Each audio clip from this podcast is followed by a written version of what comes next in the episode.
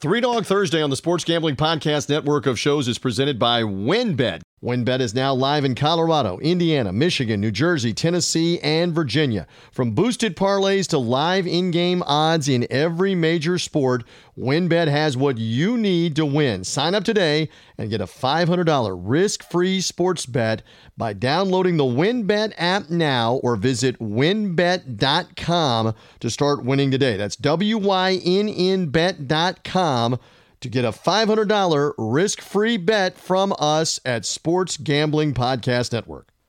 We're also brought to you in part by Prize Picks. Prize Picks is DFS simplified. All you have to do is pick your favorite player over and unders to cash in. Head over to prizepicks.com and use the promo code SGP for a 100% instant deposit match. We're also brought to you in part by PropSwap, America's marketplace to buy and sell sports bets. Check out the new PropSwap.com and use the promo code SGP for your first deposit to receive up to $500 in bonus cash.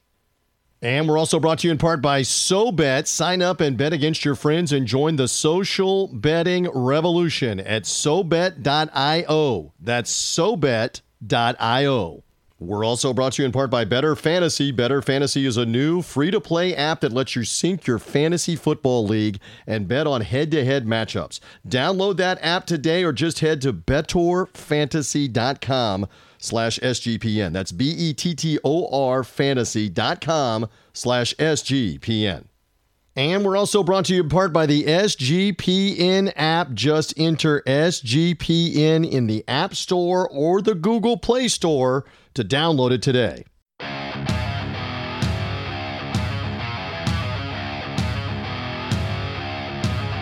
Football fans, it's time to go on the record for this week's matchups in pro and college football with just one catch. We're only interested in underdogs. Who can keep it close, if not pull the outright upset? Time to find out. It's Three Dog Thursday. Now, here's your host, TJ Reeves. Oh, we have flipped the calendar and we have reached the culminating weekend of the college football regular season slash championship Saturday. Oh, it's getting good, including the coaching carousel. My lord, the news, the bombshell news, whether it's Lincoln Riley to USC, whether it's Brian Kelly who could still be involved in the college football playoff if he wanted to be the Notre Dame coach, deciding, you know what, I'm good. I'm going to go to LSU in the SEC. And now the Oklahoma and Notre Dame jobs are open. We got to sort all of this stuff out. We got to talk underdogs, college football, championship Saturday, and even maybe the NFL as well. Proud to do it. Happy to do it. Hopefully, you got enough to eat on Thanksgiving and all is good. Wherever you are, thank you for finding us. Reminder whether you found us through a social media link, whether you found us through the Sports Gambling Podcast, their network of shows, whether you found us on the app, the SGPN app, just subscribe. It's the easiest way to get the content here. Apple Podcasts, Spotify, Google Podcasts, wherever you get podcasts. We're out on Thursday. We stay relevant for the weekend. Subscribe away. Love to have you aboard. We had six more successful underdogs last week. Brian Edwards was hot. I was hot. I came up not only with the Oklahoma Sooners sneaking in with the cover in the Bedlam game, but also the outright win by the Denver Broncos. So we've done well with the underdogs throughout the year. That's why I want to be in on this podcast. As I mentioned, Brian Edwards' name. He'll be with me in just a moment. He's got some thoughts on the coaching carousel as well as underdog plays for this weekend uh, coming up. Later on, some no huddle underdogs. We'll get more insight into the USC coaching search. Matt Zemek is with me from the USC Trojans Wire website. They've gone berserk with their content as suddenly Lincoln Riley is now the USC coach. We'll talk more with Matt about that, and we'll see if we sneak an underdog out of him. Gary Seegers will also be here uh, with us as well as part of the underdog coverage in college football's championship Saturday. Gary with the winning cures everything a weekly show. The uh, he and Chris Giannini do a great job on that show, the show and podcast. Uh, that they have. Gary is also the Bet US college football host as well. Little gambling advice, little underdog advice from Gary a little bit later on. He's based in the Mid South. I look forward to talking with him uh, about the college football for this weekend. All right, very good. All of that done. Let's say hello to senior handicapper Vegas insider majorwager.com. Proudly now supporting Billy Napier as the new coach of the Florida Gators. I say proudly. He joins us back again on Three Dog Thursday. How are you, my friend? And, and, especially smiling after a win over Florida State with an interim coach to close out the regular season. How are you, Brian Edwards? I'm doing well. Yes, that would have been uh, hard to taste if we had lost to the Noles. Um, I was initially, or you know, I wanted Lane Kiffin. You know, the Florida. We've done Zook, uh, Muschamp, Champ, and McElwain, who had three combined head coaching uh, years of head coaching experience, all Group of Five, all Colorado State for McElwain. Those three were Jeremy Foley hires that that went went south, and I'm you know, Florida's a pressure cooker of a job. I feel like you need somebody who's been in there with high level experience at that level that's dealt with pressure cooker environments like the Raiders in the NFL or USC or Tennessee or uh, Alabama OC like Lane Kiffin. So that's what I wanted. Um, Napier, I think he'll be a great recruiter. I, I think he'll be good. I just I've, I some of his clock management decisions. I thought he got out coached by Terry Bowden last Saturday. Um, but I'm on board. I'm yeah, on board. and, and interesting, Lafayette is in their championship game in the Sun Belt, playing the game at home. Uh, if I have this correct, with Appalachian State uh, for the matchup, and Napier's going to coach the game. In some of these situations, the coach goes ahead and leaves, but Napier's going to coach the game for this weekend as we tie it to it, and that's going to lead us right to an underdog. You're anxious to see what happens here. Yeah, so I think the odds makers have made a brutal mistake here in you know, and you never know how teams are going to and we we always get so many bowl games where you've got so many teams that are playing without their coaches, interim coaches, you know, and those interim coaches or, or the interim head coach and the rest of the staff are also trying to find themselves a job for next year. And so you can, you know, it's kind of hard to always, you know, gauge how those teams are going to play. Are they going to even show up? Are they motivated, et cetera? But it, I don't think that's the deal here with with UL Lafayette. I don't think his players are bitter at him. In fact, I think it's the exact opposite. I think they're appreciative of him for turning down South Carolina and Auburn um, in last year and sticking with his guys. And now he's got a great job. I, I don't think they're bitter. I think they're happy for him, and I think they're appreciative. A that he's sticking around for this game. Now he's not going to do the bowl game.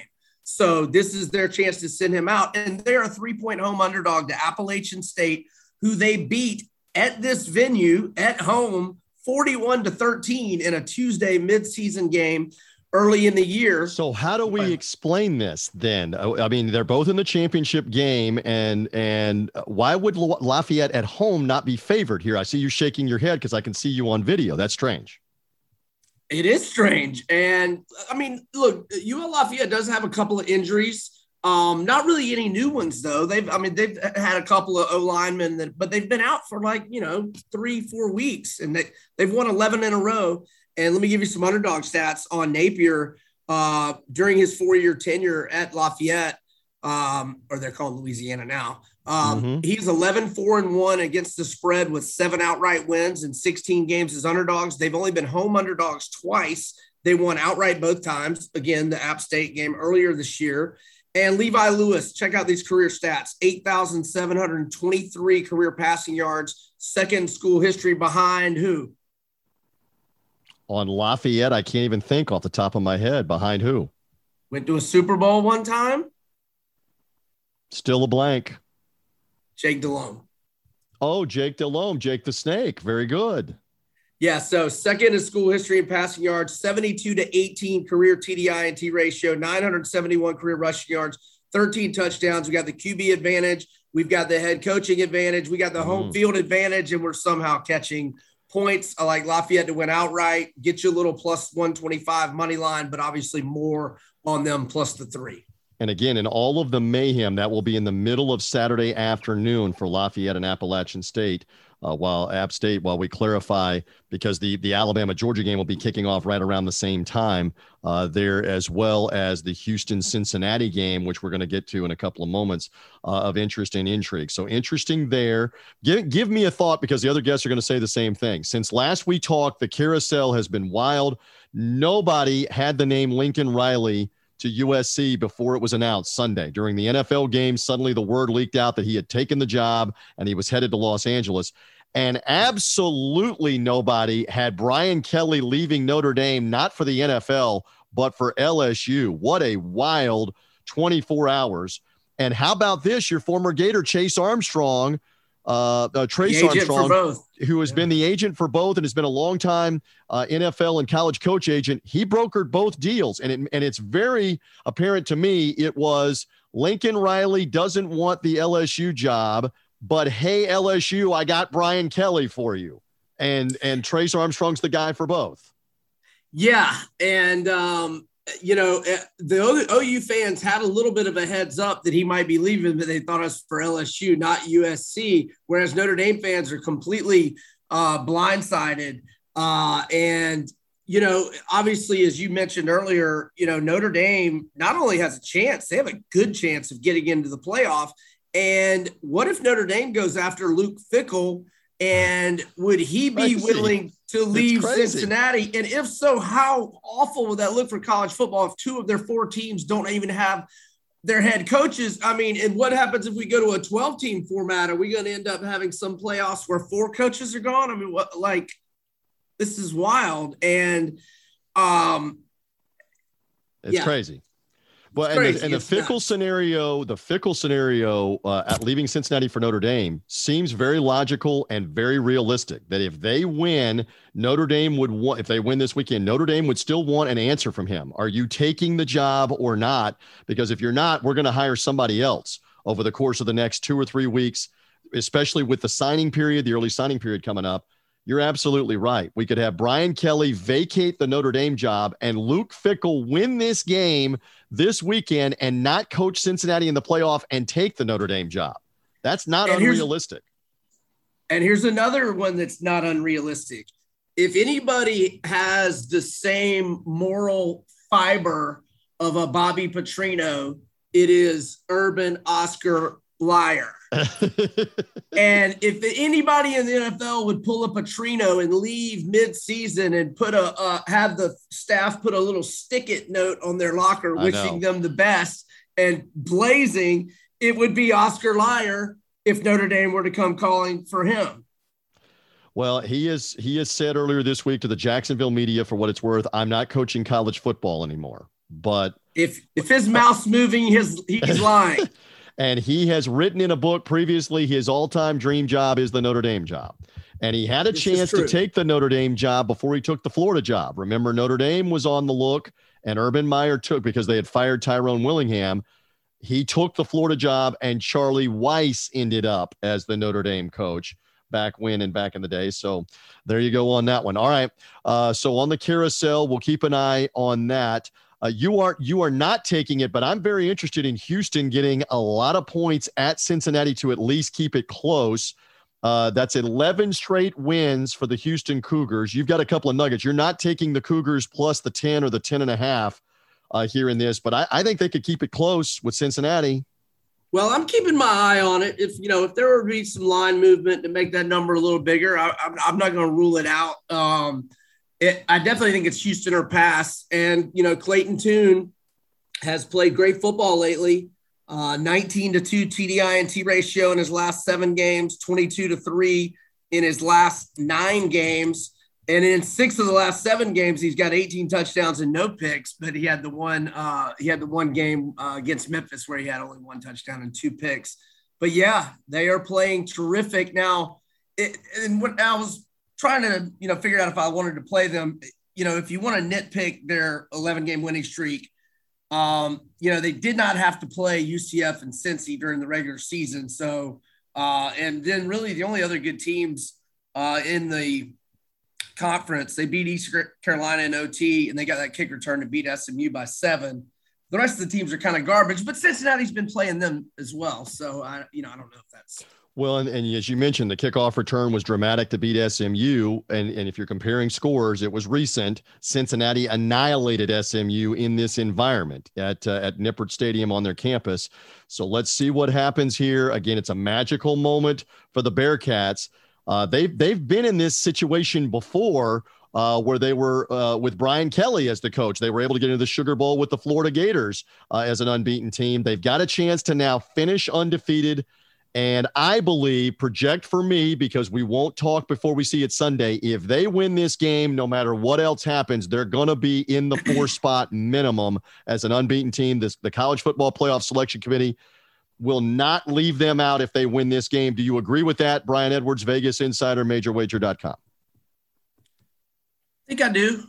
I think I do, but they, they might as well they, they might as well be rooting for Georgia though, just in case. And they uh, probably are rooting for um, who am I? Uh, for, well, Iowa well to for, beat Michigan or yes, Baylor to they, beat Oklahoma sure, State, all, right? All the, but I, but they're okay, probably in, but they go ahead. Let's go at it from this approach. I believe Michigan will be in with a win, even in front of Cincinnati, just because it's Michigan and the wins at the end of the year will have been against Ohio State and against sure. Iowa, and you believe sure. that more. That's more viable, even with a loss but Oklahoma State out of conference schedule is garbage. I don't think a one loss Oklahoma State team, even with a Big 12 win, is going to get in in front of an unbeaten Cincinnati. I just don't, I don't see that. So I, think, I think for Oklahoma State, they've got to have a couple of losses, Alabama to lose to get out of there, and maybe Cincinnati or Michigan to lose to get out of there. Otherwise, bet the the mortgage, bet bet the farm that Notre Dame will slide into that top four too, even with an interim coach, if, because it's Notre Dame for television eyeballs. If we get an Alabama loss, if we get a Michigan loss to boot them out, Notre Dame is going to more than likely be in. They've got them positioned right there. We'll see. Yeah, and that'll be uh that'll just be wild that he wait uh, wait for the screaming if that is the case. A lot of football still to be played and let's see what happens. Uh, i think we're both in agreement now as we move to the alabama georgia game.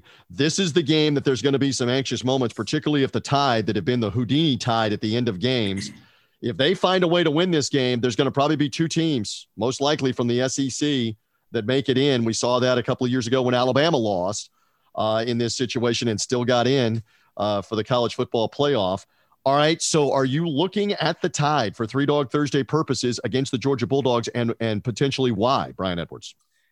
Yeah, I I lean to the tide, and if it gets to seven, I'll have some on them. It's not a huge play, you know, by any means, because they've obviously got O line issues. They've got um, they've got injuries at the running back position. Uh, I haven't looked to see if Brian Robinson was able to practice yesterday. What the latest is with him. Um, but they they have big time uh, issues at running back with all their injuries, and right. their O line has been awful. Got dominated uh, by Auburn for the you know most part of that game.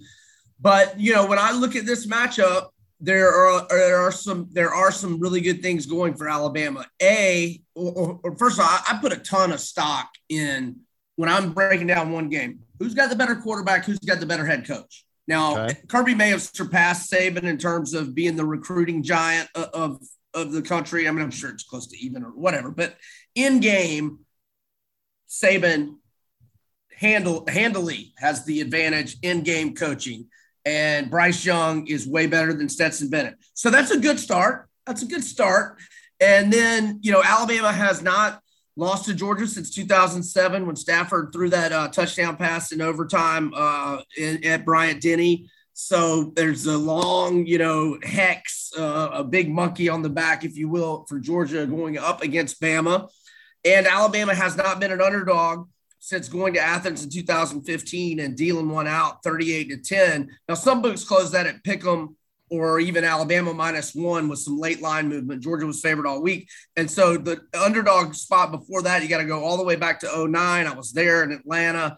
Bama spanked Florida uh, 32 to 13 in the SEC championship game. So only two underdog spots in 12 years. So, you know, when you have a team that's in an unfamiliar role, um, they usually are in that role, unfamiliar role for a reason. They're normally not seven point underdogs. So, I'm leaning Bama, but again, Georgia's in great form, been dominating everybody. I'm not going to have a, a truckload of money out there against them. So two two points. We have seen Alabama now in dramatic game after dramatic game. They lost to Texas A&M in a close dramatic game. They pulled out the LSU game, a game where LSU played tremendously well, especially defensively, to give them problems. And now a dramatic game in the Iron Bowl with Auburn So it just makes you wonder. They're more tested. They've come through it a couple of times. Georgia has not been in a cliffhanger game, basically going all the way how back. They going to react in a yeah, in all the way back to the Clemson opening game. They really haven't been tested in the fourth quarter or at the end.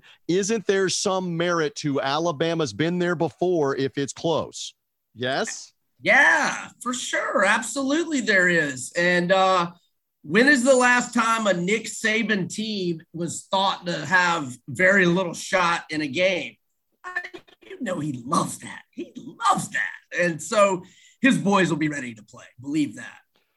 I agree, and I'm looking also at Alabama here in this spot. I've worked a couple of their games. They're they're blasting of Ole Miss, and then that close game with LSU that they pulled out at the end, getting the stop at the end. And again, we don't know as we head to the weekend and, and we're releasing the podcast. If Brian Robinson can't play the running back, that affects their run game. Sure. Obviously, Bryce Young, the quarterback, is tremendously mobile, but it's going to hamper them if they can't run the ball on Georgia. Uh, and it's another factor too that Jameson Williams got ejected in the first half of that yeah. game with Auburn, and he Absolutely. is as explosive as any player in college yep. football. And they may yeah. find some creative ways to get him the ball on a reverse, on on a jet sweep, or whatever to help make up on that running game. And that guy wasn't there, and they still found a way to come back and beat the Auburn Tigers. A few more moments. Yeah, they, Brian Edwards, MajorWager.com. What else? they would have not had zero points in that game uh, early in the fourth quarter if Williams had not gotten ejected. I, I totally agree. They're a different offense uh, with him, and we'll see. It's going to be some atmosphere in the Georgia. I've already seen. I've been looking lower level tickets, twenty five hundred dollars, three thousand dollars a pop right now to try to get in there, and that's not even close to Saturday yet. At the time that Brian and I are taping, we're almost done uh, here. Uh, you do have an NFL underdog that you're looking at and you like, in addition to the college dog information. Give me something on the NFL. What do you like and why?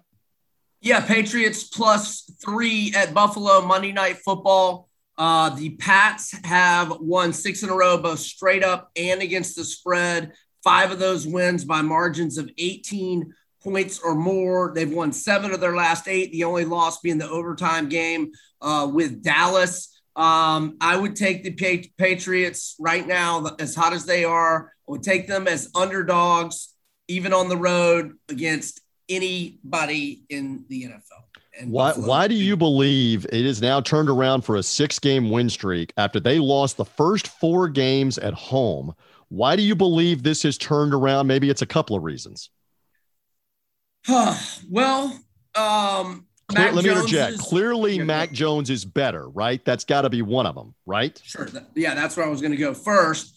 And, um, you know, Belichick teams normally improve as the season goes. Last year being the exception, but they had erratic quarterback play last year. They're getting solid quarterback play like they got for 20 years with Tom Brady. Uh, I'm not, well, I shouldn't compare Mac mm-hmm. Jones to Tom Brady right now, but you get the picture. And, uh, man, their defense has been lights out. Their defense and opportunistic. My my thing is they've been yes. opportunistic because you look at that Titans game again. It followed the same mo where the game could go either way, and they strip the backup running back of the ball and get a fumble, and then they get a Ryan Tannehill interception uh, in the end zone. Two killer plays. Uh, that that really they have been very opportunistic with the turnovers. They they are saying to the other team, "We're going to let you make mistakes that we aren't going to make." That's the Patriot way too. Yeah, the last four games they've only given up 20 points. That's uh, five points per game. Um, and look, if they don't let Tennessee bust that little, what was it, like a 70 yard touchdown right. run on a draw play, they're trying to run the clock out and, and he busts that one. You know, if not for that, uh, they've given up 13 points in four games. So it's defense, it's solid quarterback play, and the best coach we've ever seen in NFL history. All right. So you're going Patriots on Monday Night Football for an NFL underdog. It's going to be a blast with championship Saturday. Are we going to see Harbaugh get in the uh, the playoff? They beat Ohio State. Are they going to beat Iowa? I mean, I'm not saying you got to make an official play. Are they going to get in the college football playoff here? Because if they do, uh, he's mended a ton of fences in two weekends if he can get yeah. there. But watch, watch Iowa be a fly in the ointment in this game in Indianapolis, right? To screw it up yeah, for Michigan. It, it's the vintage letdown scenario, but Iowa's only chance, but they've lived off this all year, is getting special teams and defensive touchdowns. But yep. they've started getting them again here the last couple of weeks. Um, whereas they weren't getting them, and they're just a, they're just so bad on offense. Though I mean, they're not gonna be able to do anything offensively with those two pass rushers uh, that Michigan well, we'll see. Michigan may have the letdown, and it's going to be a wild environment. I was just in Indianapolis with the Buccaneers for the Colts game. Bonkers, going crazy. It'll be going crazy now with the maize and blue and the Iowa black and gold for that game Saturday. We care more in the South about Alabama and Georgia and what happens there. Uh, in what should be a wild SEC title game in Atlanta. Brian Edwards is all over all of this. Go right ahead and plug away for all of your stuff uh, and where they find you on social media, where they can read you, etc. Yeah, I read an article just about everything that's going on here in the coaching carousel yesterday on Major Wager that your listeners might like uh, to check out. And you can find me on Twitter at Vegas uh, B Edwards, all my content on majorwager.com, all my picks at vegasinsider.com. If you want to follow the Major Wager uh, Twitter account, I, am often uh, tweeting trends and and whatnot. And that handle is at Major Wager Uno, U N O. Thanks as always, TJ. Enjoyed it, brother. All right, my friend. I always love having you hanging with me, and we get ready for championship Saturday. Brian, thank you. We appreciate it. Good luck with the underdogs as he goes with Louisiana, his new guy, Billy Napier, and goes with Alabama. Alabama in the SEC title game as an underdog, a rare opportunity there. We rock on here. We'll get some no huddle underdogs coming up on Three Dog Thursday. Stay with us. But first, we're brought to you by our friends at WynnBET. Are you ready to win money and boost your odds? Well, WynnBET is now live in Colorado, Indiana, Michigan, New Jersey, Tennessee, and Virginia. And we're bringing the excitement of Wynn Las Vegas to online sports betting and casino play. You've got exclusive rewards right at your fingertips. Get in on all the favorite teams, the players, the sports. We've got the NFL starting up soon. Uh, Major League Baseball is ongoing. You've got the golf. You've got the MMA. Uh, it, pretty soon, the NBA will be back. The NHL will be back. College football and more. Great promos, odds, and payouts from boosted parlays to live in game odds on every major sport. We have what you need with WynnBET. If you're ready to play, sign up today, get a special offer, get a risk free $500 bet from us at the Sports Gambling Podcast Network by just downloading and using our promo code SGPN. Download the WynnBET app, visit WYNN bet.com. That's W Y N N bet.com to find out more right now. If you're ready to play, if you're ready to win, they're the premier sports betting experience. Download, bet, and win with WynnBET. And we're brought to you in part by Prize Picks, the easy way to play daily fantasy. Daily fantasy is simplified by picking two to five players and the over under in their projections, and you can win up to 10 times your amount on any entry. Use our promo code SGP and get a 100% deposit match up to a hundred bucks. It is you versus the projected numbers. It has tons of stats on prize picks, yards, receptions, touchdown, fantasy points, all of that. Prize picks will also allow mixed sports entries. You can take the over on LeBron and combine that with the under on Mahomes in the same entry. They offer every sport you can think of from the NFL to college football, the NBA, college basketball, Major League Baseball, soccer, MMA, and more. Prize Picks has award winning easy to use mobile app in both the App Store and the Google Play Store. Prize Picks is a 4.8 star rated app and has got rave reviews, and the entries can be made in 60 seconds or less with Prize Picks. It's just that easy. It's safe, they've got fast withdrawals. What are you waiting for? prizepicks.com. Promo code SGP. 100% deposit match up to 100 bucks with prize picks. We're also brought to you in part by SoBet. Since when is sports betting supposed to be so rigid? Sports betting is meant to be social. When I picture betting, I picture bootleggers with mustaches tossing bets around at a speakeasy. SoBet is taking the social lineage of betting and putting a modern twist on it by providing a modern platform. SoBet is changing the game with their new product. Head over to SoBet.io and create an account and find out for yourself. Fully functioning, free web application. You can access a demo of their app that will launch next fall. That app includes consensus lines from Las Vegas, a feed of what other people are betting on and the ability to send friendly wagers to anyone you know via a text, a QR code, or links, among other methods. No money is transacted on the app and it's purely competitive. Next time that you're going to be out with your friends watching sports, turn it up a notch. Go to SoBet.io and see who can hit the most ridiculous bets. Users have the ability to place bets off the Vegas odds or generate a bet by changing the metric if they want, as long as somebody's on the other side to accept it. Let's go back to the roots of betting with SoBet. Go to SoBet.io. That's SoBet.io and join the revolution. And we're brought to you in part by PropSwap, America's marketplace to buy and sell sports bets. If you're not using PropSwap, you're just missing out. PropSwap is America's number one app to buy and sell those sports bets, and you can find the best odds in the country because you're buying directly from other bettors. Use our promo code SGP, and your first deposit from PropSwap will be doubled up to $500. Double the cash means double the odds. And if you love sports betting, you need to be using PropSwap. Sellers across the country list their bets for sale, and thousands of buyers visit PropSwap every day to find the best odds on futures, props, and parlays. The average prop swapper makes $500 a month just buying and selling sports bets through PropSwap. Get started today by going to propswap.com or just download the app in the Google Play or the Apple Store. PropSwap, it's where America buys and sells sports bets. And we're brought to you by our friends at Bettor Fantasy. Bettor Fantasy is a new free to play app that lets you sync your fantasy football league and bet on the matchups. You can cash out for gift cards when you hit your bets and even help raise money for charity along the way. It's a brand new company looking to grow their early adopter community. It's a slick app, it's fun to use, and one of the reasons we love it is it also offers prop betting. So if you're in a state that hasn't legalized gambling yet, you can get some prop bets going on Bettor Fantasy. Totally free to play. Download it now for iPhone or for Android and check them out online, bettorfantasy.com slash SGPN. Again, spell better, B E T T O R, fantasy.com slash SGPN.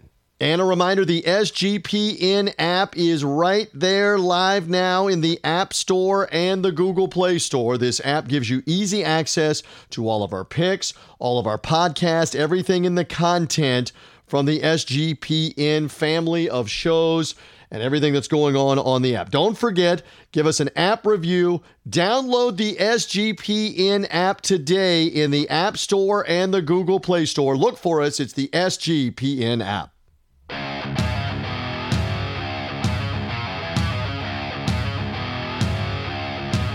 The dogs are barking. Who will get it done this week? Three Dog Thursday now continues. Here again is TJ Reeves. He is leading things off here as the no huddle underdog picks get going. I love Gary Seegers and Chris Giannini's Winning Cures Everything show and podcast. The man also it gets twice the fun every week with the Bet US college football show that he hosts. So he's got two different things. Winning Cures Everything. You can find that at winningcureseverything.com and on YouTube under that name and on podcasts under that name and also Bet US college football as well. My man Gary Seegers back aboard from the Mid South. My Mid South brother from another mother. Always good to have you. Uh, ready to talk a no huddle underdog, but ready to talk coaching carousel first. How are you, first of all, with the fam, Thanksgiving, surviving, and now we got championship Saturday? We have made it. It is the end of the college football season. Of course, we still got a lot of NFL left to go, but uh, but football, I am I'm whipped. It's been a long season. it's been really, but other than that, the family is fine. Everything is good. We had a good Thanksgiving. Hopefully, you and the family did as well.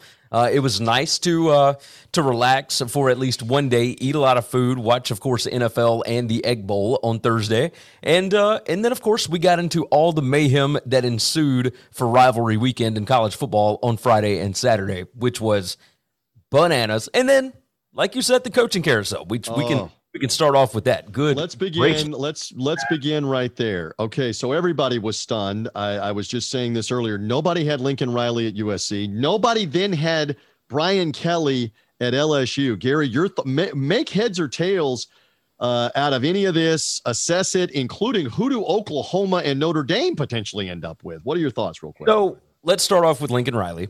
Uh, I had been told from the people that I know in Baton Rouge that Lincoln Riley was never really a thing. Right? That that Woodward had reached out, but that it was, and and they told me that weeks ago that there's a lot of smoke around it and whatnot, but it there is nothing to it. Like okay. Riley had told them he was not interested. Easy, in easy to say after he takes another job, right? Right, right, right. Okay, but of course. Look, look, at this: Brian Kelly and Lincoln Riley both have the same agent, uh, Trace, like you talked about. Uh, this was a smokescreen. Very easy, easy to see. I had been told Brian Kelly for LSU back in October. I actually tweeted it out and I, I shared it back out yesterday. Wow. Um, but it was uh, October 18th. I tweeted it and I was How like, How did that stay hey. so quiet this weekend with them? How did that not leak from the LSU end that they were somehow zero? I mean, they did an amazing job of keeping that quiet, right? Yes, but that's that's what that Lincoln Riley smokescreen was all about, right? Uh, I, I do believe that there was a a faction of people that had been and it's all media guys that are told one thing from certain agents hey it looks like this is going to go down or hey keep your eye on lincoln riley to lsu and this and that and you keep hearing it over and over and over again. And then people just take it and run with it. So one guy says hey i'm hearing lincoln riley down in baton rouge and people go bananas on message yeah. boards etc and it just takes on a life of its own. So if you have got that going on then you can keep the real stuff quiet and actually sure. get those deals done that you need done. And we've seen this happen multiple times where guys pop up out of nowhere that you would not expect to take these jobs that end up getting the jobs. Now, have we seen two coaches from prime institutions like Notre Dame and Oklahoma take other big time jobs? No. Uh, but we knew the level of job that we were looking at when USC and LSU came open. USC, when they decided that they were going to be a big time power in college football again, we know that that is a that's a mecca, right? That is exactly what you want happening over on that coast. And if they are willing to invest, which it appears that they are, there's not a better job over there.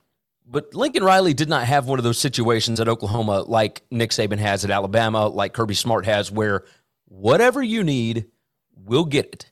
We will fund it and we will figure it out. He has that now at USC. Oh, yes. That's the point. Oh, yes. He has that now at USC. So moving this along, Brian Kelly to Notre Dame. I'll put this out there on Three Dog Thursday. You've probably been saying similar things. I know we're in the South, we're slanted, we're biased.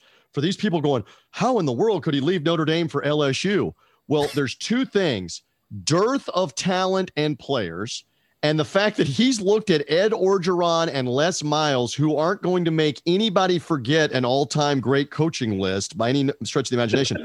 Both of them have national titles. If Brian Kelly wants to win a national championship, he obviously has a better shot at LSU right now because Notre Dame, he can't get over the hump. He can't, A, get into the playoff. And when he does get into the playoff, they can't get over the hump.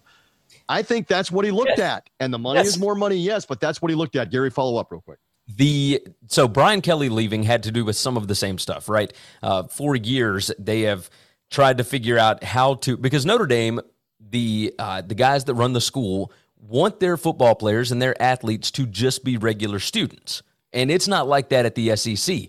There is a different uh, uh, training situation. There's a different uh, food situation. Early on in Brian Kelly's tenure at Notre Dame, he had offensive and defensive linemen that were missing missing dinners because the the food hall is only open for a certain amount of time. So after practice, you could either go eat or you could get your uh, you could get fixed up after practice, right? If if you uh, needed to go into the training room, if you needed to right. get wrapped up, you know, get uh, any kind of treatments done, it, they were missing meals because they could not make it to the food hall on time. And of course, at, at that point, they didn't have uh, money, they didn't have NIL, any of that kind of stuff to be able to go out and just get whatever they want. And so it became a real issue. They had offensive and defensive linemen that were losing weight during the season because they couldn't eat dinner. And it was a whole different experience. So they they got some of that stuff alleviated, but he's been pushing for a new uh, football facility, like a standalone football facility. They don't have one of those there. Uh, all all kinds of. I take that back. They've got one. He wants it bigger. He wants it better. Right. He wants Right. All of these and different academically, this yeah. is the other thing that we keep coming back to. There yes. are certain players he can't even talk to or bring in, and it's not because they're not academically eligible, it's because they're not Notre Dame eligible. The joke Correct. the joke I had if if he was truly in a recruit's home as the story goes on Monday night when this, this all leaked out that he was going to become the LSU coach. He was in a recruit's home, apparently talking about Notre Dame. The family should have said to whoever it is, well, you don't have to worry about a 1550 on the SAT anymore to get into LSU uh, and, and to be able to play on the football team. You have to worry about that at Notre Dame. And so I can understand that appeal as well, that there is a certain uh, level, high level of player on the field that academically can't get into Notre Dame, Duke, Stanford, some of these, some of these um, higher end academic schools. And Brian Kelly was probably just tired after all yes. these years of having to say no to those guys. Obviously, Gary. There are a certain number of academic exceptions, right, mm-hmm. that they have or that they have allowed at Notre Dame, but it is not nearly enough, right? right. There, there is a, a type of student that fits at Notre Dame that you are going to be able to to get in at Notre Dame and do whatever, but it won't be the the top of the top. You won't be able to reach a national title there. And Brian Kelly leaving basically lets you know you cannot win a national title at Notre Dame right now.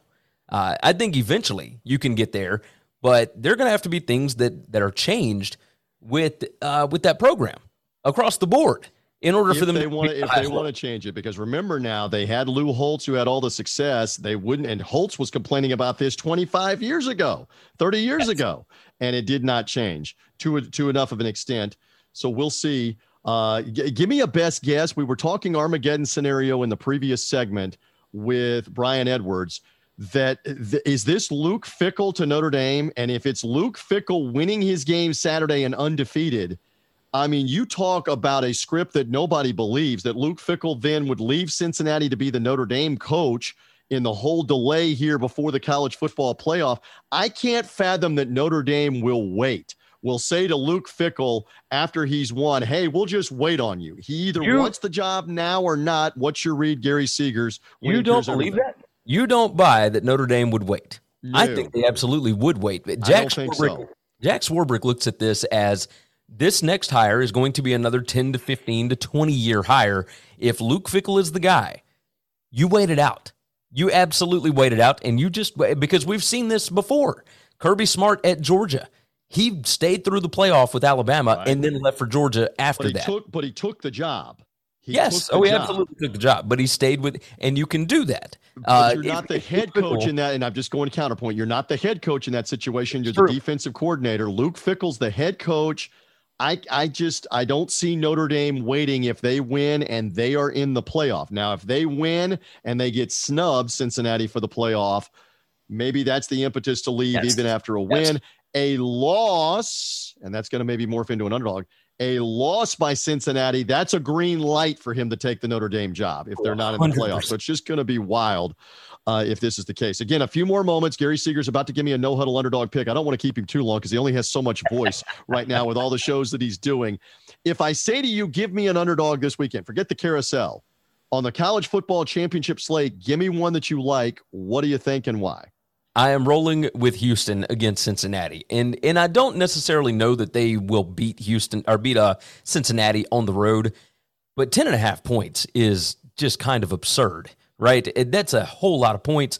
I I look at Houston and I think this is an incredible defense that Doug Belk has put together. Uh, that is a name to watch out for with all these new hires uh, going across the country. Somebody that may leave Houston to go elsewhere because I don't I don't know that Holgorsen has ever had a defense like this. So watch out for Doug Belk in all these coaching hires and whatnot. Mm-hmm. But uh, if you look at some of the things that Cincinnati does not exactly do all that well, uh, they are number 116 in offensive plays per game. They they only run 65.3 per game. Now they don't always need a ton of plays because they are incredibly explosive, etc. But you are not going to be all that explosive against this Houston defense. I mean, they are fantastic. If you look at just all the random numbers, uh, they are number 11 in defensive success rate allowed. They are number three in offensive field position. They take turnovers and they flip them over. They're number six in turnover margin. Houston is. Uh, you can make Cincinnati make mistakes. They have not played anybody this good since they played Notre Dame. And they've had trouble with a lot of teams that like to do some of the things that Houston likes to do, right? Uh, Clayton Tune, the quarterback for Houston, I think is an absolute stud. And he will have success against this uh, this Bearcats defense. I, I just think 10 and a half is too much here. Uh, the amount of pressure that is on Cincinnati, along with all of the talk about where their head coach is going to go, etc. There is a lot of stuff that they are going to have to work on blocking out, along with just staying focused on the game at hand. And even if there were no external factors, I still think this would be a tight game because I think Houston is a really, really good team. They are incredibly talented. Uh, they're number eight in net points per drive. Cincinnati is number three in that regard. Uh, these two teams are really, really good. And in 10 and a half, it's just too much. This looks like a, a one possession ball game to me. So I'm going to ride with the Cougars on this one. I like this one a lot as well. Again, a Houston 11 game win streak. Dana Holgorsen, four and two ATS on the road this year. Large line, a lot of pressure. Let's see what happens in that matchup. Before you escape, Alabama is one of your loves. The Crimson Tide, one of your loves, if not your love.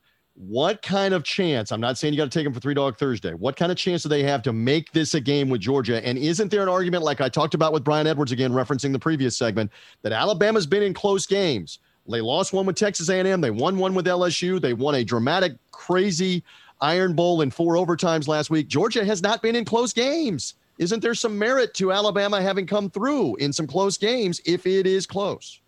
If if you would like to go that route, sure. Okay, but if you sure. can tell me who's going to play running back for Alabama, I would certainly appreciate it because they have one scholarship running back that is available that's a, that's not injured. They have four scholarship running backs that are going to be out for this game. Uh, Brian Robinson might play.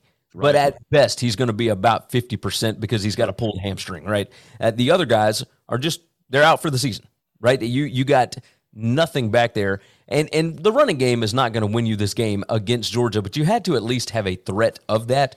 Uh, I do think that there is a world where Jameson Williams and John Metchie and uh, Ja'Corey Brooks and all those guys, the wide receivers for Alabama, can find a way to have some success against this Georgia secondary the issue is Bryce Young is not going to have the time to throw the ball. Like he's going to have to do a lot of dump down passes and hope for yards after catch, and you're just not going to get that against these safeties and these linebackers for Georgia.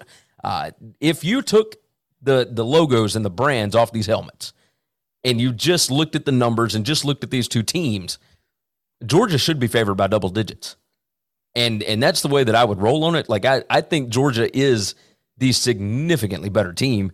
Uh, and it's the fact that they're favored has nothing to do with the fact that they still view themselves as the underdog to Alabama. They are going to destroy this offensive line on Saturday.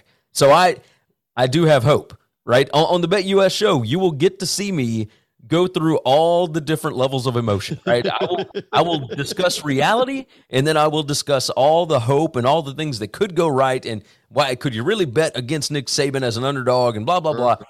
Um, but the, the truth of the matter is that Georgia is just a significantly better football team, and this is one that they have had circled for as long as you can remember. This is the game they've been pointing to, and they have been prepping for it. Uh, I think it could get ugly in Atlanta on Saturday.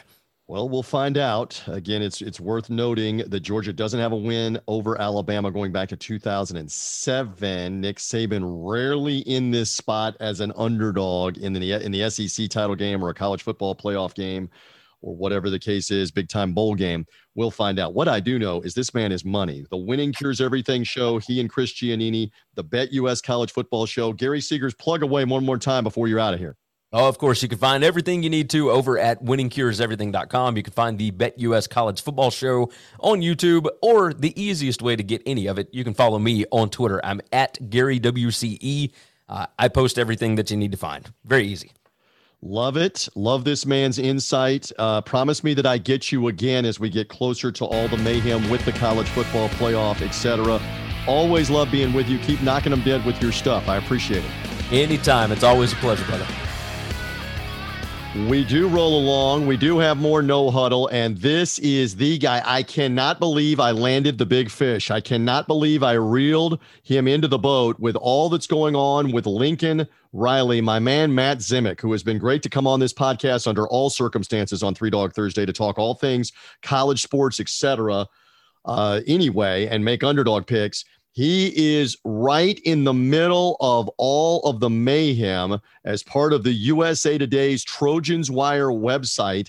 and Lincoln Riley taking over at USC. Let's just say very good for business, as we like to say in the South. B I D N E S, uh, business. Uh, as we were talking about on the show last week. That's how we spell it in the South. Business is good because people are interested in this move. So Matt Zemek is with us right now to try. I, I, pulled him away from the laptop, from the upload, from all the different stuff, from all the stories for a few minutes at least, anyway, here at this stage. Good to have you. Glad to see that you're still coherent uh, coming off of Thanksgiving weekend. Good to have you back. Thank you for doing this. Sleep. What's that? What, I've never yeah. heard of it. Yeah. So, so here, I mean, here's the thing, TJ we we're concluding USC still has a game at Cal this Saturday because it was postponed a few weeks from due to COVID. So USC does have one more game left to play, but like this USC season on just speaking strictly on the field has been an incredibly boring season. You know, it wasn't until November 6th against Arizona State that any USC game this year was in the fourth quarter with the trailing team having the ball having a chance to go ahead. Every game in September and October did not have a fourth quarter in which the trailing team, whether it was USC or whether it was a USC opponent, had the ball with a chance to tie or take the lead. Uh, so the games that were that dull, and with with you know the USC just cratering one week after another in every Pac-12 home game, Stanford, Utah, Oregon State, UCLA.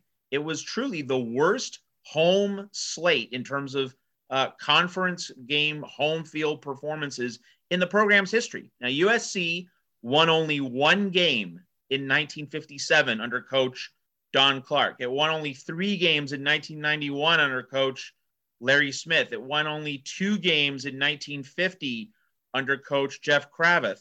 Those were all bad seasons, but even but USC's home field conference games those years were all competitive.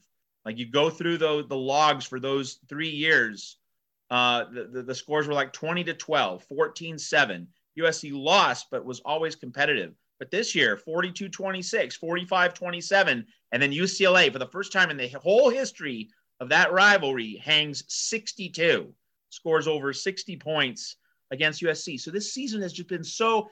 USC wasn't just bad; it was boring, and like that, you know, that there's that old saying: the only sin worse than being bad is being bad and being uninteresting. right. And that's what USC was under Clay Helton and then under the interim coach. And so after this absolute dud of a season, just the most boring season, not necessarily the worst season, but the most boring season I could ever remember for not just for USC, but for any major Power Five, you know, elite college football program. After these three months of just pure boredom and the fan base being dead, we get Lincoln Riley. Mm. And everything just instantly turns 180 degrees. It's a bit of spectacular thing to behold.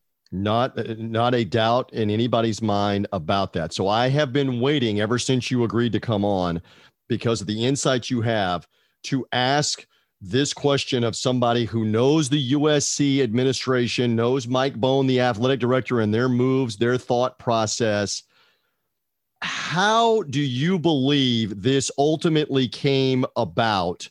Uh, because they kept it quiet, but how and why did this come about and come about so quickly and so quietly? Give me your very educated, insightful take. Go. Yeah, so I think there are two basic components to this, TJ. There's a front door component and there's a back door component. How did Mike Bohn get in the front door with Lincoln Riley? It was Oklahoma's move to the SEC. Lincoln Riley did not like this. It's pretty obvious. I think everyone can see that Lincoln Riley enjoyed being on top of the mountain in the Big 12, being the big cheese. He didn't want to let go of that and have to go against Saban and Kirby Smart and Jimbo Fisher and the rest of the big hitters in the SEC. He wanted to be on top. And so the, the idea of going to USC where he can immediately gain that same position, displacing Mario Cristobal at Oregon, that appealed to him. So that was the front door because the Los Angeles Times came out with a report earlier this week that, you know, the conversations with Lincoln Riley's representation, his agent, you know, they were, those talks were ongoing. So it wasn't just a last minute thing. talks with his representation were long term. So Bones sensed when the SEC move was announced in late July, hmm, maybe I can make a long play for Lincoln Riley if he's dissatisfied by this. And Bohn's instincts were correct. So that's the front door, and that's the first half. The back door, you know, sealing the deal, that was the month of November and the chain reaction of events. First, you know, you had Lincoln Riley being very standoffish uh, and sensitive with the media in Oklahoma, limiting access, especially during the week leading up to the Baylor game. You know, he was he was he was very short tempered, uh, very curt, very abrupt. Um, lots of talk about how the internal operations at the University of Oklahoma uh, were just annoying him, and he he was just being very sensitive to every little small thing that was happening to him on a daily basis. So that kind of made him a little more unsettled. And then the final element to all of this is if Oklahoma had beaten Oklahoma State, Lincoln Riley would be preparing to coach in the Big 12 championship game. So as soon as uh, Oklahoma lost Bedlam to Oklahoma State, and uh, USC's uh, assistant athletic director Brandon Sosna, who's been, you know, he's Mike Bohn's right hand man, he said he was praying for Oklahoma State to win that game. And it was one of the most intense, nerve wracking experiences of his life because if Oklahoma State won, they couldn't land Lincoln Riley certainly in the next week. And just the flow of events would not have been under their control. They wouldn't have been able to make that move that they made this past Sunday to get Lincoln Riley. So, Oklahoma State beating Oklahoma, that was the final piece of the puzzle. We would not be here now with Lincoln Riley as USC head coach had OU beaten uh, Mike Gundy, which you know has usually happened in Bedlam over the years. About that? Love the insight of Matt Zemek. Follow him at Matt Zemek, Z E M E K, on social media. TrojansWire.com uh, is where you find him uh, through the USA Today's Trojan Wire website for covering everything USC and all the Lincoln Riley stuff. They have got amazing content almost daily on Lincoln Riley's assistants, on the recruiting. They just got a huge recruit, uh, quarterback recruit that committed to them. Read all about it through the Trojan Wire website, uh, through USA Today, through what Matt uh, is doing something that I want to cover along the lines of what you have been saying here, though, too, is the agent. We talked about this in the last conversation with Gary Seegers, the agent for Lincoln Riley, Trace Armstrong, who also is Brian Kelly's agent. And Gary Seegers, our colleague with the Winning Cures Everything show and podcast, put it right out there the word smokescreen. That the smokescreen was Lincoln Riley LSU when all along Trace Armstrong had been talking with Mike Bohn or the right handed man that you were talking about uh, over the last week or two to get Lincoln Riley there and that the backup from Trace Armstrong was I got the bombshell that Brian Kelly wants the LSU job and LSU wants Brian Kelly. That's how it all uh, worked out. From your standpoint, just one more real quick. How amazed are you that Lincoln Riley's name didn't leak from the USC end anyhow, anyway? How impressed are you that that name never leaked and suddenly, boom, bam, there it was Sunday, he's hired? And so, what does this tell us? What is what's the big story here? It tells us that Mike Bohn is an elite athletic director. You know, we were all waiting to see what he would do, how he would fare under this enormous pressure. I mean, you know, the stakes of the, for, of this move weren't just massive for USC; they were massive for the Pac-12, which has been away from the college football playoff for several years. It's going to miss the playoff again this year. Like Mike Bohn needed to make a hire that would get USC into the college football playoff, but along with that would get the Pac 12 into the college football playoff. So he knew all the stakes, eh, you know, everything that was riding on this move. And we didn't know, like, you know, he he had been at Colorado, he had been at Cincinnati, and you know, he hired Luke Fickell at Cincinnati. So that was obviously a good hire. But at Cincinnati, with all due respect to the Bearcats, and of course the Bearcats should be in the playoff. They deserve to be in the playoff if they if they win out. Um, but you know, Cincinnati football is not the same as USC football. And Mike Bohn made a very impressive uh, women's basketball hire. He got he convinced Lindsay Gottlieb to leave the Cleveland Cavaliers. She could have coached Evan Mobley. Uh, he he convinced her to leave the Cavs and come to USC to coach the women's basketball team. But again, women's you're not remembered as a USC athletic director based on your women's basketball hire. So like we had seen Mike Bohn make some really good and astute chess moves but not with the USC head coaching hire. We were all waiting to find out what Mike Bohn was truly made of in this supreme moment.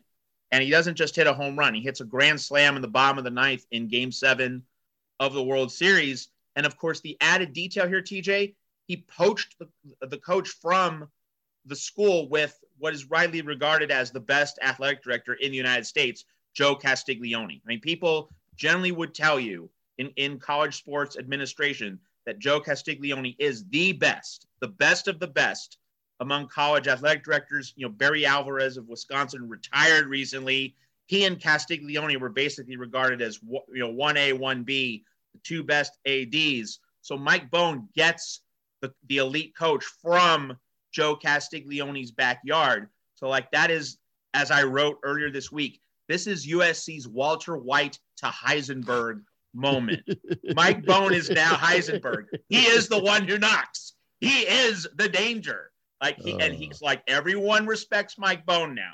Everyone respects him in a way that they never respected him before. That's really the big story here. Listen to my man put the Breaking Bad reference out there as part of that uh, as well.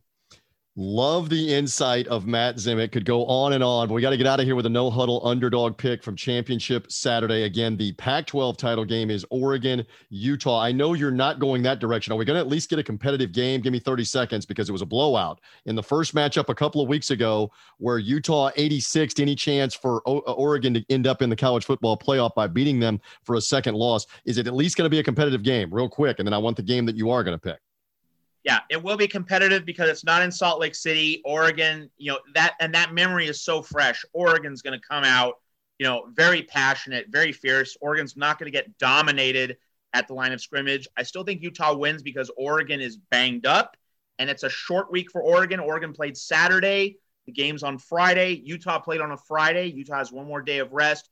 I still think Utah wins, but I think it's going to be very close. Good points on all of that. So if I say to you championship Saturday underdog, where are you going and why, real quick? Wake Forest, which is still, uh, as of this recording on Wednesday afternoon, a field goal underdog to Pitt in the ACC championship game.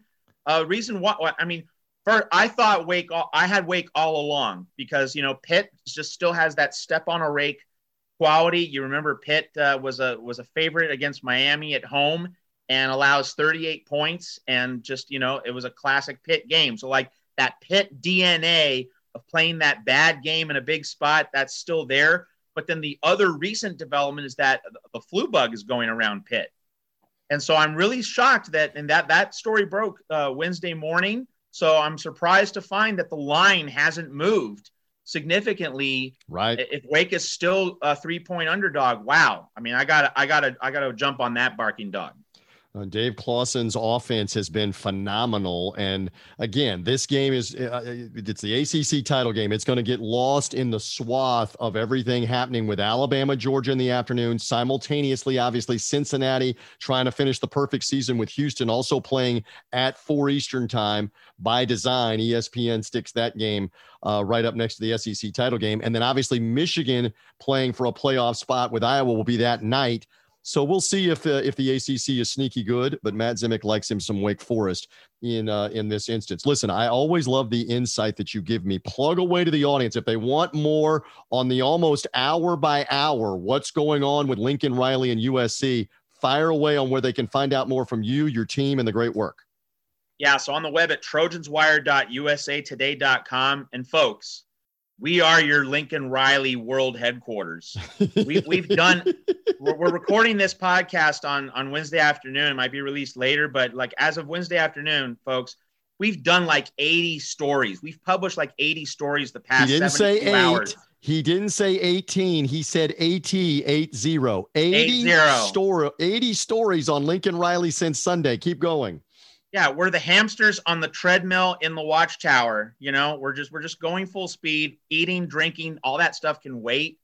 We're just cranking out content because we know this is a big moment for our site. We also know it's a big moment for the USC readers who depend on us for complete Lincoln Riley coverage now that USC is going to be USC again. So we're, we're putting it all out there. And we're also covering the undefeated USC Trojans basketball team which starts Pac 12 play Wednesday night against Utah. I know that TJ and we're going to have, uh, you know, basketball podcasting yep. when he's done with yep. the Bucs run for a repeat Super Bowl. After that finishes up in mid-February in SoFi Stadium in Los Angeles, you know, we're gonna we're gonna do college basketball coast to coast. You got it. And and we're gonna be we're gonna have USC in the in the mix for the NCAA tournament. So we're also covering that. So like we're not neglecting USC hoops either, but like we are your Lincoln Riley World Headquarters. You want to come to us for that. I love it. And go follow them at Trojan Wire on social media. Follow him at Matt Zemek, Z E M E K, uh, as well. Uh, TrojanWire.com, the USA Today website. Uh, from uh, USA Today's family of sites. They are on fire for Lincoln Riley and this hire at USC for the content. I always love it. Thank you. I appreciate you spending a few minutes. Go back and get five more stories up between now and the time the podcast is rolling out on Three Dog Thursday. Thank you, Matt Zemek. I love it. Thank you, TJ. Really appreciate it. And to close out the no huddle underdog picks, I am going to tap him once again to be on board Jason Powers of the Powers on Sports podcast because not only is he around me in the Tampa St. Pete Clearwater area, but he is slated to be in the ATL this weekend, where we have SEC title game mayhem, Georgia, Alabama, and then on Sunday in the same building, Mercedes Benz Stadium, Tampa Bay Buccaneers. Have they righted the ship with a chance to really basically put the division away? Uh, all but put it away with a head-to-head matchup with the Atlanta Falcons the next day. Good to have Brother Powers back on Three Dog Thursday, real quick for a no huddle under- underdog, amongst other things. Did you have a good Thanksgiving? Everything good? I did. We had dinner with the with with Dad and got a visit with Mom that day. Everything was good. Didn't eat too much. Ate just enough. and even better, Uncle TJ, I'm going to give you a good gambling story. So I was in a survivor pool, uh-huh. and I was uh-huh. down to the last five and my Thanksgiving was wonderful because of the last five, everybody but me took the Dallas Cowboys on Thanksgiving Day against the Raiders. And once they lost, all I had to do was pick a winner on Sunday and I cashed the ticket. Wow, congratulations. So did you win like a McDonald's happy meal or did you do a little better than that on the I think you probably did. I can see the smile on your face because I can see you right now in the video. I think Four, you did better than an extra value meal at McDonald's. Four digits. That's all I'll say. I'll mid, we'll take mid four so, digits. So this means the next time that I'm around Jason Powers, that the lunch is on you, and it probably won't be the McDonald's drive-through. So that'll be a good Absolutely. thing. Absolutely. Whatever you want to get, Uncle TJ. You, I, I you, love that. order whatever you that. want. Uh, give me 60 seconds on what we've been talking about all show. Uh, Lincoln Riley to USC. Nobody saw it coming. Brian Kelly to LSU. Double down. Nobody saw it coming. And now we have the mayhem of what happens with the Notre Dame hire specifically when they could be in the college football playoff mix. Give me a read real quick. I think Notre Dame, the first call that will be made is the, the moment Cincinnati finishes their their game Saturday, they're going to try to get a deal in place with Luke Fickell. They may not announce it till after the playoff or till after they've been selected or not selected for the playoff that following Tuesday. That's where I think Notre Dame goes with the first call. If he says no, that's a great question. Do you offer it to the, one of the coordinators? I don't think so. I think you maybe maybe Matt Campbell's in the mix. As far as Lincoln Riley, Brian Kelly, I think this decision for both these guys was about where what's the easiest easiest path to win a national title.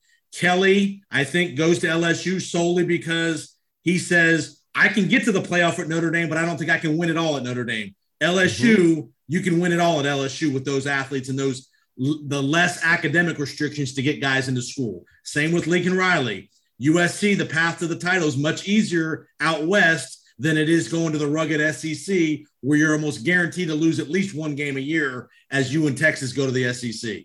All points well taken and stuff that we've been talking about here on those. And then what does Oklahoma end up doing? Right. The carousel is not done. Sounds like Brent spinning. Venables, maybe. Maybe. Uh, or is it a bigger name that we don't know? I mean, certainly yep. these two names for USC and Notre Dame, nobody, Huge. no, or USC and LSU, nobody had those two coaches as being in those two spots. We will, and we both, we will see. You and I both know Matt Zemek, who covers the USC. He didn't have Lincoln Riley. They they did a great job. Trace Armstrong, who represents them both, yes, did a great job keeping it quiet. No doubt. We've been talking to Matt earlier in the show. We've been talking to Gary Seegers, who's got some insight in particular at Oklahoma uh, on what was happening here with Lincoln. And interesting that Gary had the name Lincoln Riley and the USC link uh, back in October that he put wow. it out there and it's documented.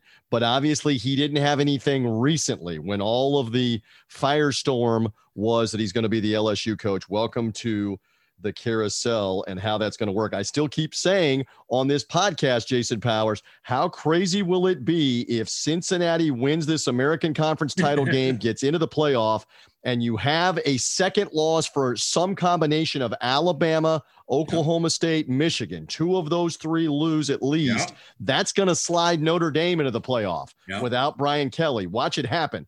And, and then does Fickell take the Notre Dame job while Cincinnati is in and while Notre Dame is in the playoff? How crazy would that be if that becomes our scenario? Stay tuned on this. All right. So, as I mentioned, you will be in the ATL. I will yes. be in the ATL as well. You're trying, I believe, to finagle your way into the game. I don't know that I can get my way into the SEC title game. I'm not paying mid four digits to get Me into the neither. SEC title game. You're probably not either. No. What do you think? What do you think happens here? Just real quick, you don't have to take Alabama as the underdog. I want you to, to focus in on an NFL underdog if you would. But what do you think happens here, real quick? Tide and Georgia. I think I think this is a very good spot for Alabama. All the pressures on Georgia. You know, every I think Alabama being that they played some close game. I think they've been preparing for Georgia for three or four weeks. Not all the not all the game plan, but I think they've been doing a little bit every week for the last three four weeks for Georgia. This could be Bryce Young's Heisman moment. If the offensive line can protect, if they can give him some time, he's still got plenty of weapons. You've seen him in per- person. Metchie, Jameson Williams, they got two good tight ends, Billingsley. If they can give him some time, he can do some damage, I think, in the passing game. We will find out. And again, to the point that you were just alluding to, Alabama has been tested at the end of games.